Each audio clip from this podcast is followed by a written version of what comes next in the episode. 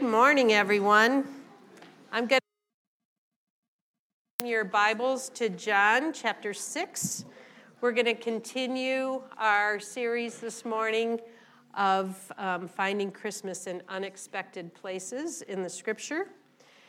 And John chapter 6, verse 35 will be one of those unexpected places. Jesus said to them, I am the bread of life. Whoever comes to me shall not hunger, and whoever believes in me shall never thirst. Let's pray together. Father, we come to you as your people who want uh, to worship you in spirit and truth. And we ask, Father, would you help us this morning uh, to draw our hearts to you in those ways? We thank you for your word. We thank you for the truth that is found in it. And Father, we mostly want to thank you that Jesus is the answer to the deepest longings of our soul. And we thank you so much for that gift. And Father, we pray that as Will comes to teach us this morning, that you would use his message to increase our knowledge of you and our love for you. In your name we pray. Amen.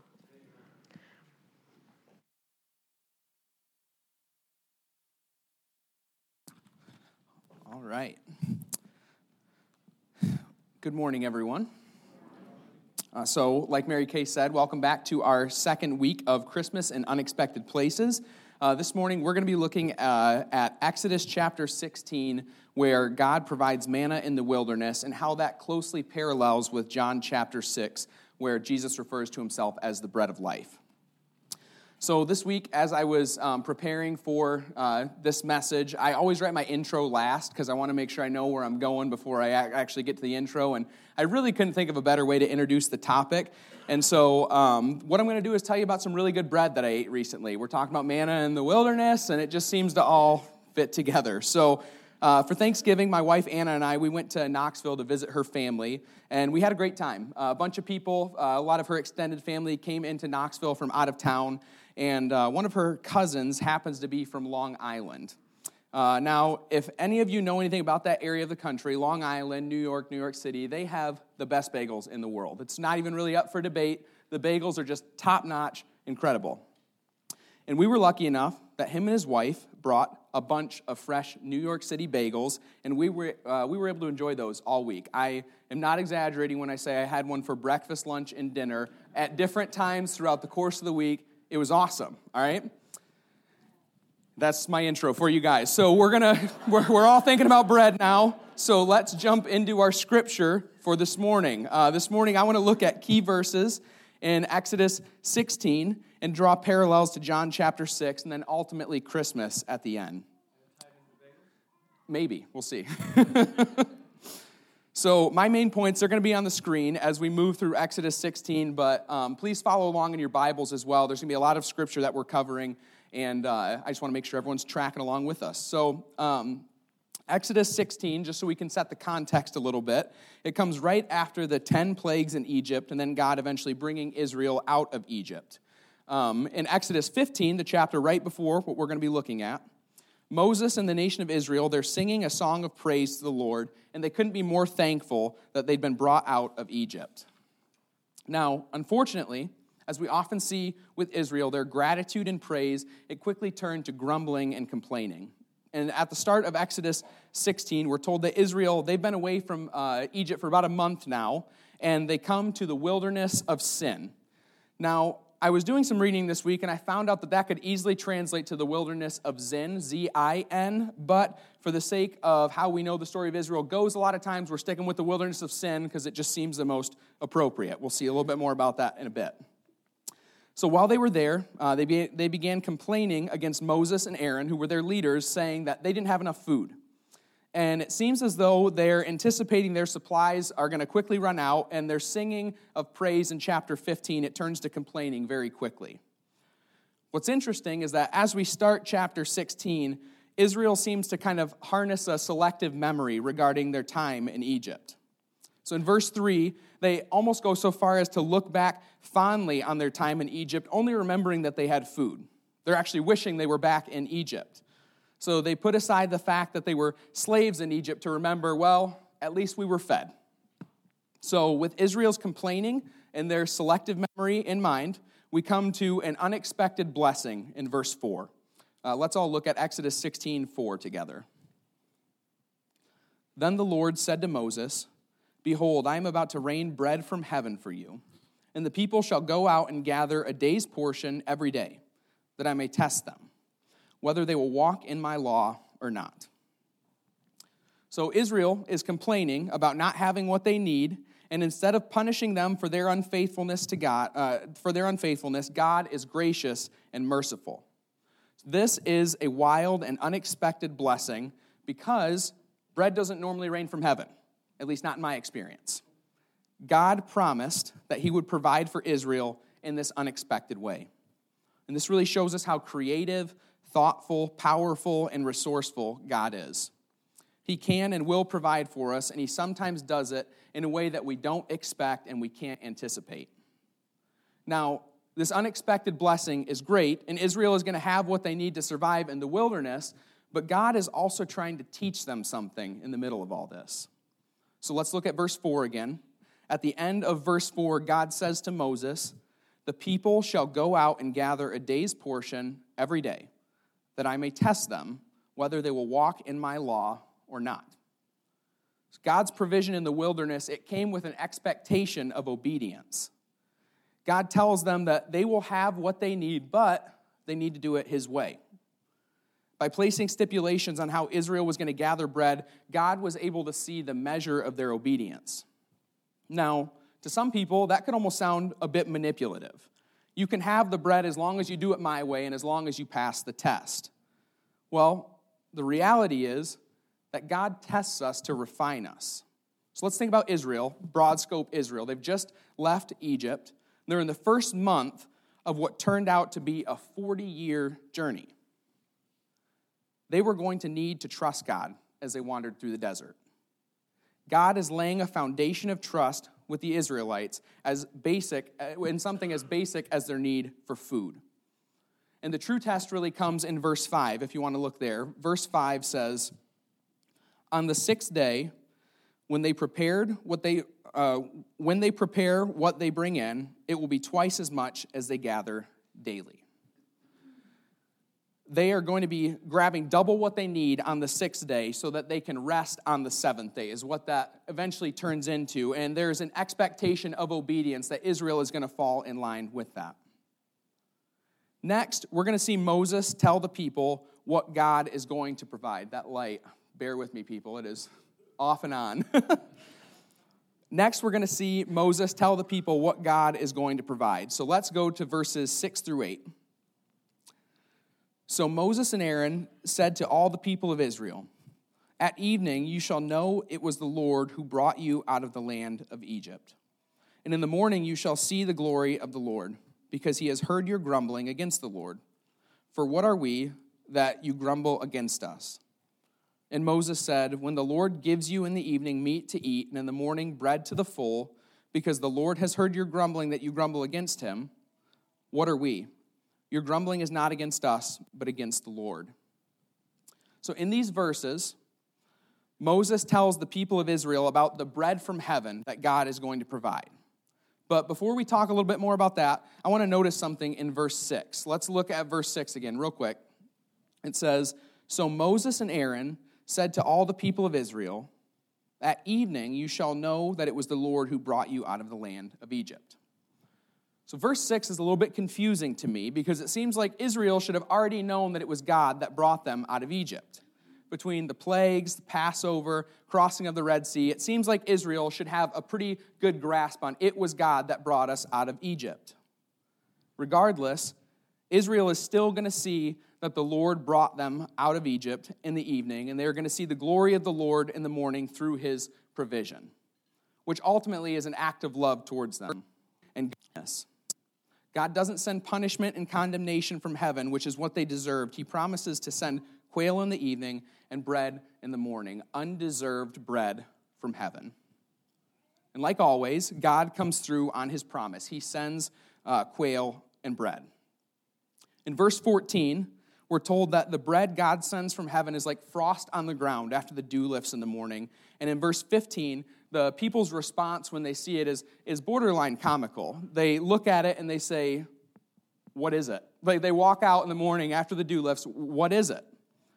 Now, a lot of people know this bread from heaven as manna, and Israel's response when they see it is actually how manna gets its name. Manna literally means, What is it? So, in the Bible, when you see that, that's literally what that, what that means for you. So, Moses steps in and explains to the people that this is the bread that God has provided. God met the needs of Israel, but he did it in a way that they did not expect. It was an unrecognized provision. Moses explained to the people that God said to gather as much as you and your family need for the day, no more and no less.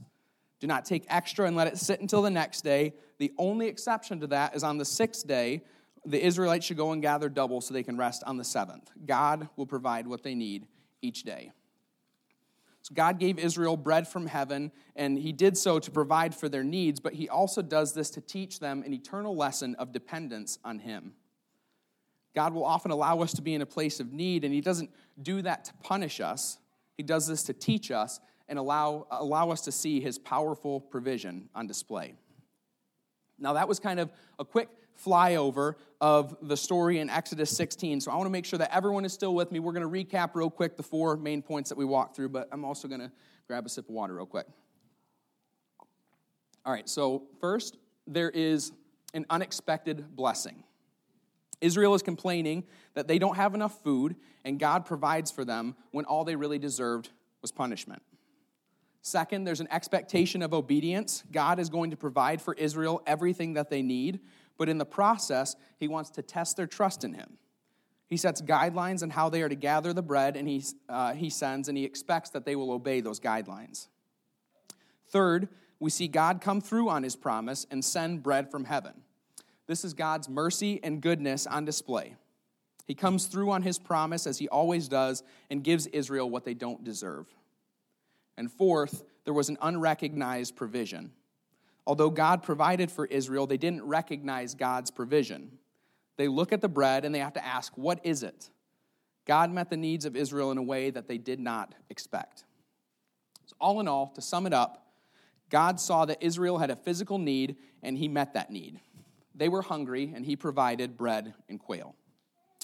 So we're now going to jump over to John 6 and uh, draw out some parallels between Exodus 16 and John 6. So if you have your Bible, you want to turn over there, um, go ahead and do that. We're going to look at a little bit of background, though, on um, John, just to make sure we're all on the same page. So, um, let's talk about where John chapter 6 falls in Jesus' life. So, at the start of John 6, we see a familiar passage where Jesus uh, performs an amazing miracle by feeding 5,000 people with a random child's picnic, uh, picnic lunch.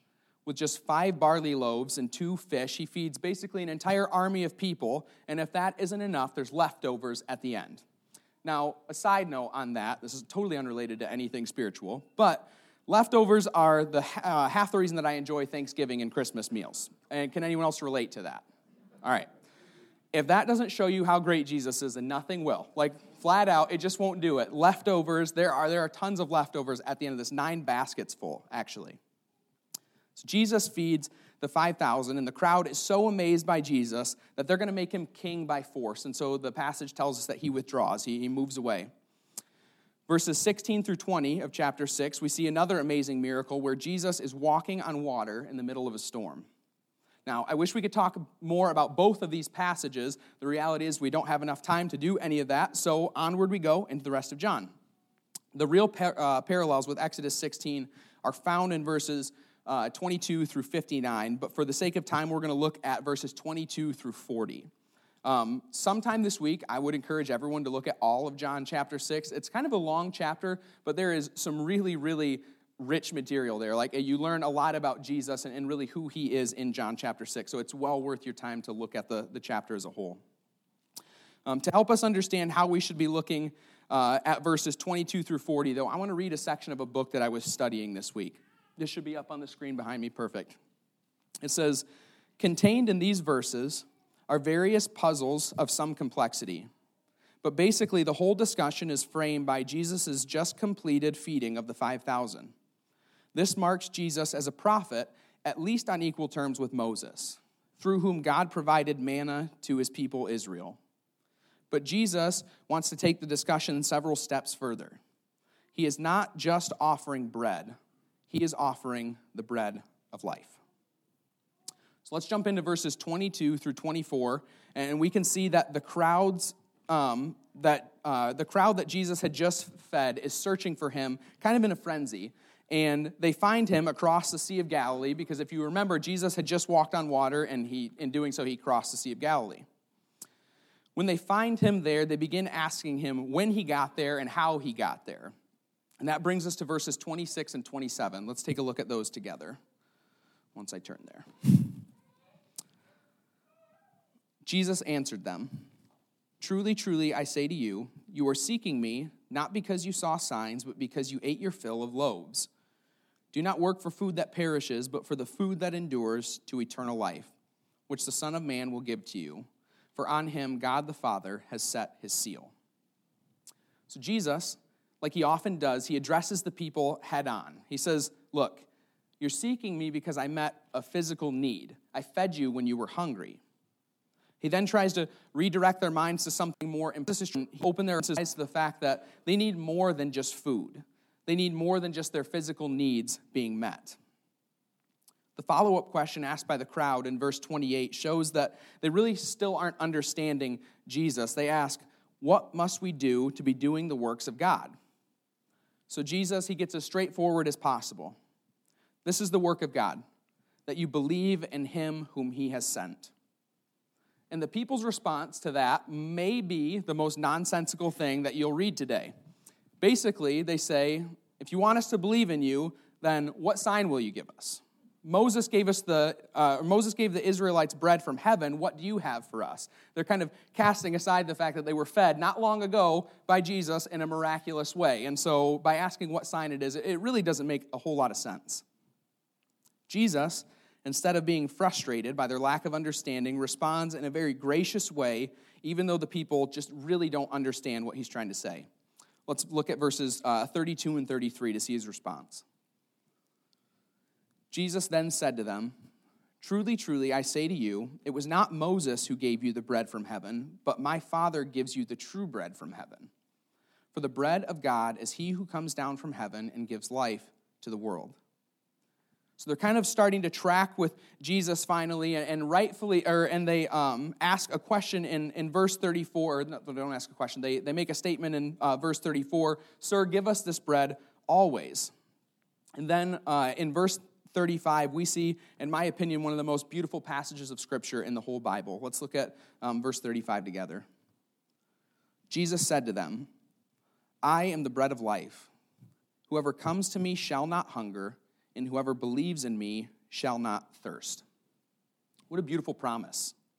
Whoever comes to me shall not hunger. Whoever believes in me shall not thirst. In other words, Jesus is saying, I will satisfy. That's to sum up what he's getting at. I will satisfy. Verses 36 through 40, they kind of explain uh, a few more things that, that go along with this. Uh, there's things said like, Whoever comes to me, I will never cast out. I have come from heaven to do the will of him who sent me. Everyone who looks on the Son and believes will have eternal life. Now, this is all of John 6 that we're going to look at, but um, even in that section, there are really strong parallels with Exodus 16. So, uh, to start, I want to uh, make sure we're remembering the four things we talked about in Exodus 16 it's an unexpected blessing, an expectation of obedience, bread from heaven, and unrecognized provision. So, let's walk through these parallels. First, an unexpected blessing. In Exodus 16, Israel was complaining that they don't have enough food, and God provides for them when all they really deserved was punishment. In John 6, Jesus is the unexpected blessing.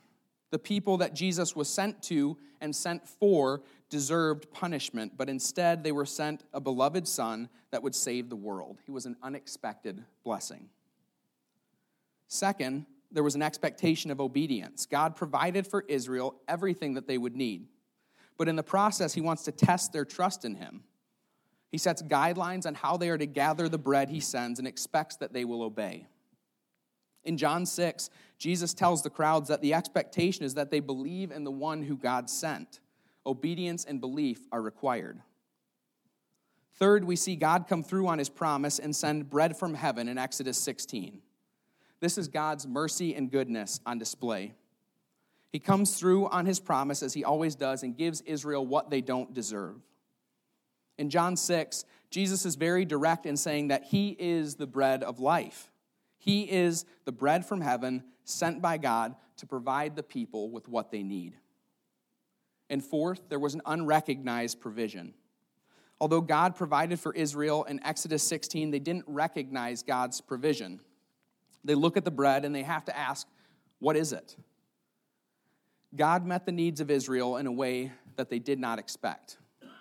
In John chapter 6, it's the same story. The people can't wrap their heads around who Jesus is. He feeds them physically through miraculous means, and they're still asking for signs. Jesus is the unrecognized provision. Now, all of those parallels, in my opinion, I think they're awesome. I love how the Bible works together. There's kind of foreshadowing in the Bible, and the Bible really works beautifully the Old Testament, New Testament, all of it. But what does any of it actually mean? And how does any of it apply to us? Some of you are wondering, probably, how does any of this apply to Christmas? Because I haven't talked about Christmas at all yet. Don't worry, we're almost there. In Exodus 16, uh, Israel has a physical hunger that they're complaining about.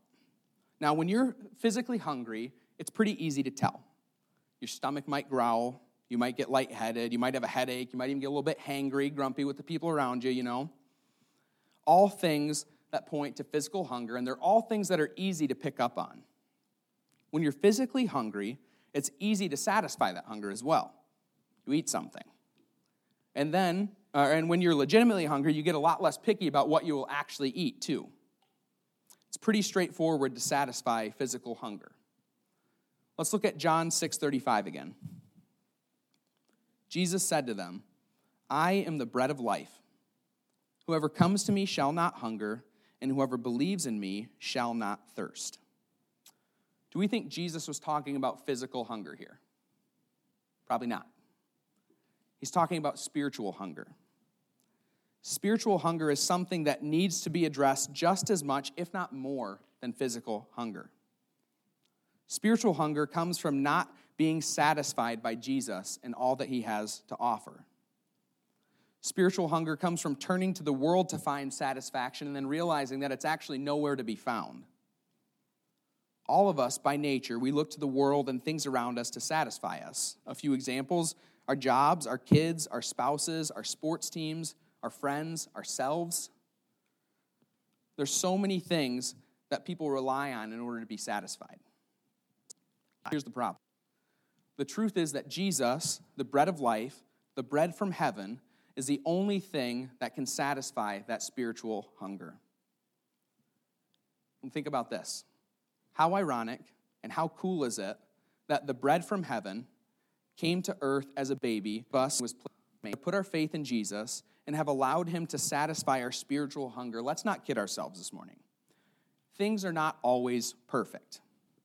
We get busy and distracted and tired, and we can sometimes set our faith aside completely especially in a busy season like Christmas when we're really distracted.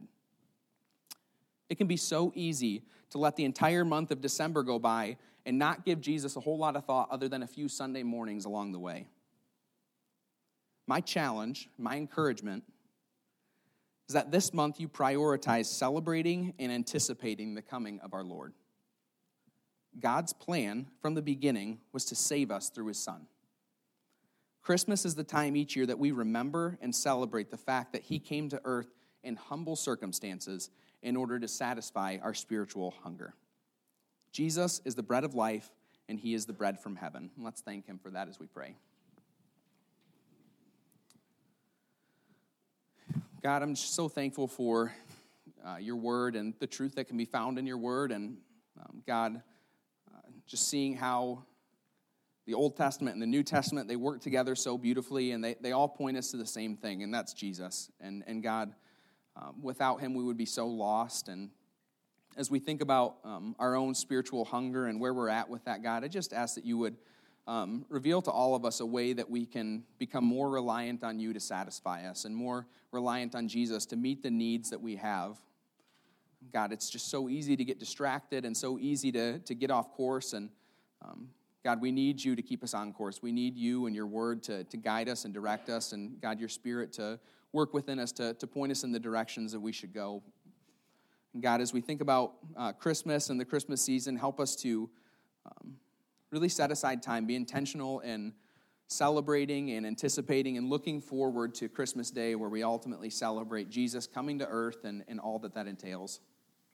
God, I'm just uh, so thankful that we're able to set some time aside each year to celebrate that. And, and God, um, please, just as we go today, uh, change our hearts, change our lives, and help us to rely on you. It's in Jesus' name.